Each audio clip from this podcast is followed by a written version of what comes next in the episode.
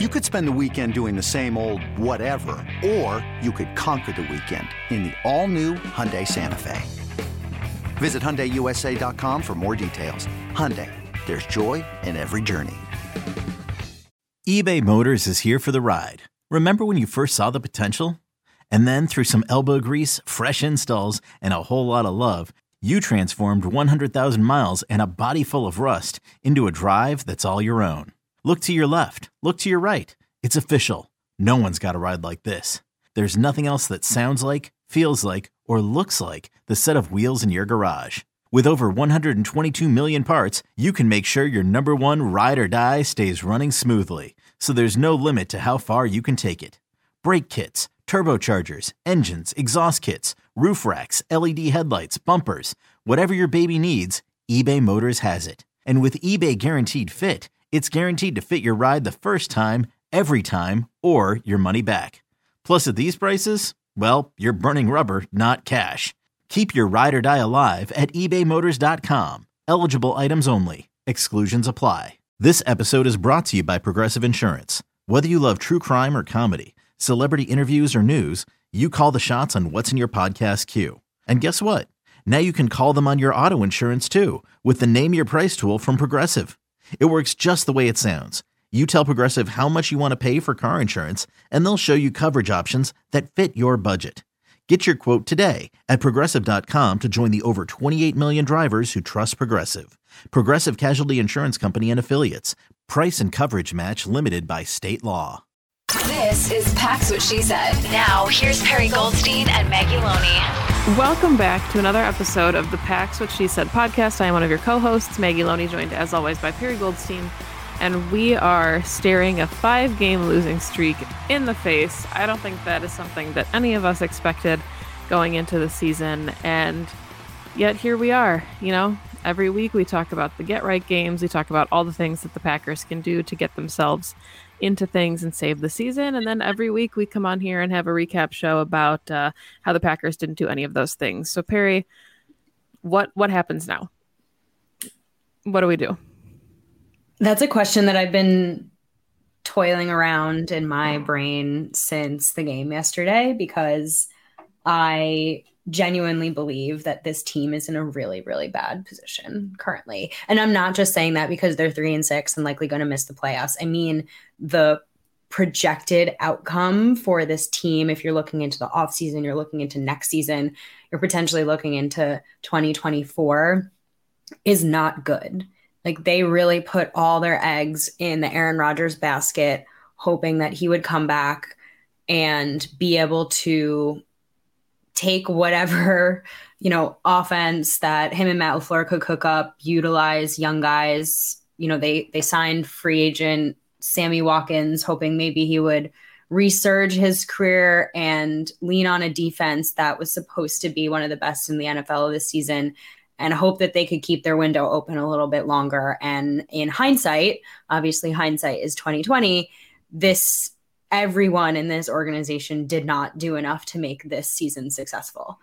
And so we're looking at a massive cap hit, a $50 million quarterback, and a team that is absolutely just falling apart at the seams. Uh, this Lions loss was pretty much their last hope of making it a competitive season. Like they had to win this game in order to make the playoffs. They're, you know, we're halfway through the season and we kind of already know, barring anything insane happening in the NFC, which is, you know, possible, um, this team is going to be done at the beginning of January. And they're going to also have to make some really tough decisions about this roster and where they're going to move with this franchise um, not even to be dramatic, right? Like they have huge quarterback decisions to make this offseason. It's just a, it's a whole, whole mess. And of course, it happened against the one in six Detroit Lions, who are arguably the worst team in football. Yeah, and I, I was talking to my husband about this, and I said, like, even it's just so strange. Like, it feels like none of us can wrap our heads around the fact that the team is this bad. Like, you know, even, you know, if we want to say that we had high expectations or our expectations were too high going into the season sure but even if you're watching like, you know, the Fox 6 broadcast before the game starts, they're talking about, oh, well, the Vikings are playing a Commanders team that's pretty hot and they've got the Bills. And some of the talking heads are talking about how the Packers can get back into this. They just need to turn things around today for the Lions and they can still win the division. Like the fact that we're all like grasping and reaching for like, oh, well, everybody, like they could still turn this around. It can still be their division. And we've got a seven and one Vikings team that is rolling and we're still trying to find like some some remedy for why the Packers are playing this badly. And it's just that they won't get out of their own way. And I think that's what's so frustrating is every week we come on here and we talk about hey they won this battle. They did this. They did this. They everything they did to lose to the Lions was self-inflicted. And they just these are repeated mistakes that they keep repeating week in and week out. And every week we come on the show and we say, hey, well, if they just clean this up a little bit, they can roll. And then they roll over themselves. yeah. yeah. I mean, this should have been a 24 point at least offensive performance for the Green Bay Packers. At minimum, they get into the red zone four times, come away with zero points. At minimum, you're hoping for a field goal on each of these, right? And they get zero. Like this is just bad football. There's no other way really to say it. It's just it's poor football, it's poor game planning, it's poor execution. It's this game in particular, quite frankly, was just like one of the worst performances I've ever seen from Aaron Rodgers in the decade plus that I've been watching him it was just all around bad. And you're right, it was completely self inflicted. The Lions are a bad football team. They only scored 15 points. This Packers team should have been able to, even in the abysmal offensive state that they've been in this season, beat the Lions, who are the worst defense in the league, literally 32nd, right, in points allowed. And they could only score nine. And it's just there's no clear path forward for what to do. There's nothing, and we've been saying this for weeks. There's nothing to build off of. There's no one thing that you can point to and say, well, they're doing this well. I mean, I guess running Aaron Jones, but that's about it. And say, okay, go and do that, especially when your quarterback is playing as badly as Aaron did in this game. I mean, two red zone picks. Like, you are the most accurate quarterback in the history of the NFL. You cannot play like this. At minimum, you just expect Aaron Rodgers to at least throw it away, not throw it to the defenders. And yet he is just, and he looked, I mean, pissed at himself as he rightfully should be. And it's really hard to watch. It's really hard to watch Aaron Rodgers, like one of the greatest of all time, play like this and have him be the reason that this team is losing. And I think that's why it's so hard for us to wrap our minds around because it's it, it's all I mean, this season has been, you know, he's been like probably mediocre at best, but it's almost never been him and his performance on the field. And now it is. Yeah. And I mean, I think that I th- what makes this also so challenging isn't even the fact that it's an NFC team. It's not that it was a division rival.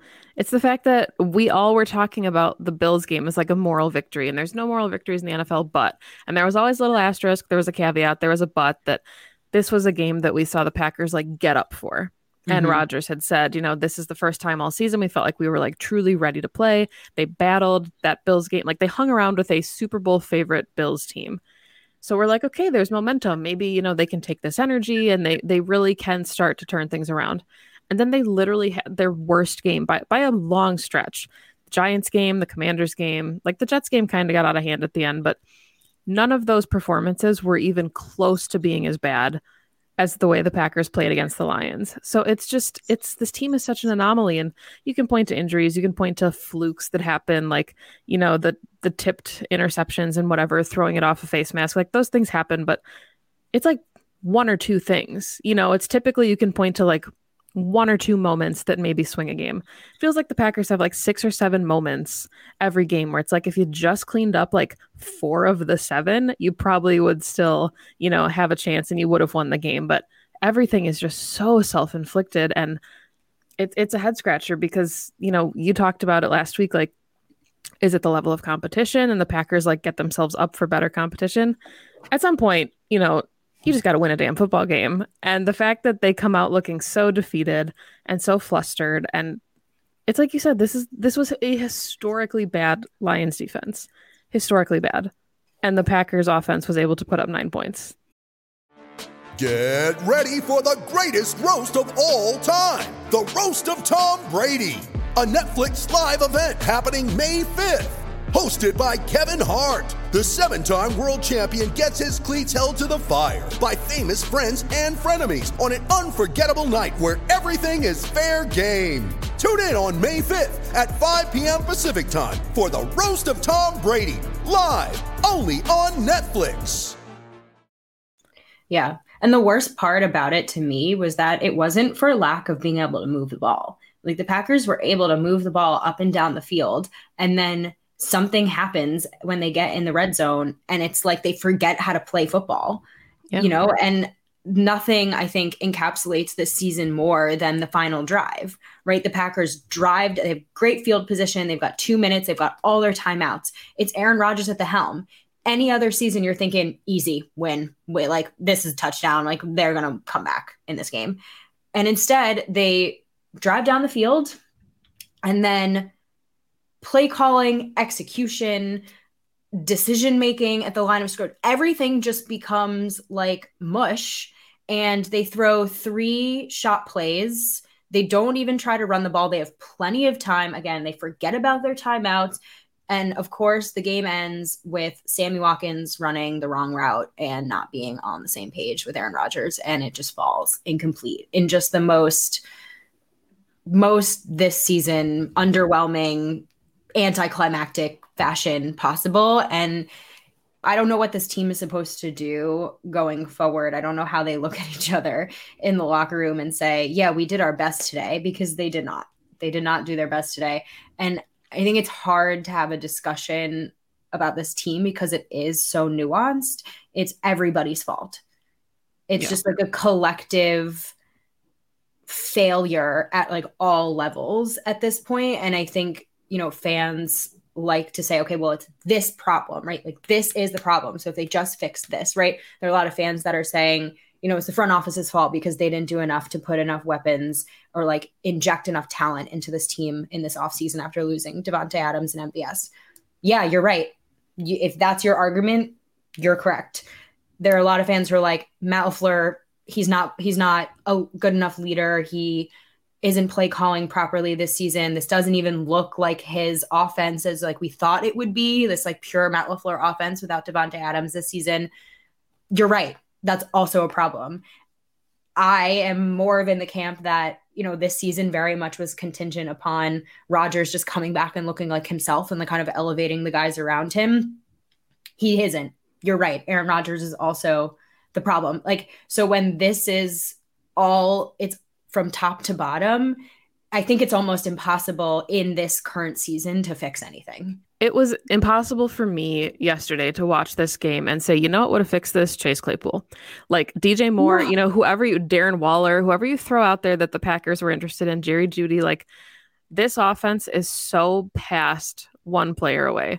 And I know a couple weeks ago we talked about like how to get OBJ in there or whatever. Like, one, OBJ is not going to come to Green Bay where they're three and six when he can go hang out with the the Bills, the Cowboys, you know, whoever else is calling his number that actually has a shot at the playoffs. But the the issue isn't you know what we're seeing with i mean you could argue that the talent deficiency has its moments and we said we talk we'll talk about injuries a little bit later in the show but like you know this is a really banged up group and the guys that are that are left have to step up and make plays but bringing in one person to fix you know it's like shooting yourself and putting a band-aid on it like it's just it's not gonna do enough for this team and it is hard when you think about like not to spin this into a Jordan Love thing, but you do have the argument like Jordan Love is, you know, what do you do with a player that has never seen the field? You're not benching a $50 million quarterback. And it's just, there's a lot of irreparable damage at this point that the front office, you know, the coaching staff, Matt LaFleur wouldn't even entertain the question. And I don't necessarily blame him. He's not going to come up and say, like, yeah, we've talked about benching Aaron Rodgers because that's going to go over really well. Like, the problem, I think, is the locker room in general. And, you know, obviously these guys aren't going to come out and say, like, yeah, we're we're terrible. We don't think we can turn this around. It's a lost season. Like they're saying all the right things. They're acting the way that you would expect them to. It's just I don't think anybody knows where they can go from here. And I think yeah. that's the challenging part. Yeah, and this is a game, and we've talked about this plenty of times of like doing your 111th, right? And so, and you can point at individual guys, especially in this game, and say, yeah, they did what they needed to do. Yeah. You know, when when called upon, Aaron Jones ran the ball well enough. When called upon, AJ Dillon did what he needed to do. When called upon, Allen Lazard put everything out there in this game when he's clearly still battling through a shoulder injury. You know, when called upon, Jaire Alexander kept them in this game with a key interception. And so, but you look at this and there's something, there's just still something missing here where, regardless of what you're bringing to this game, because they can only do what they can do mm-hmm. when one person in that 11 isn't on any given play, it's all going to break down. 2400 Sports is an Audacy company.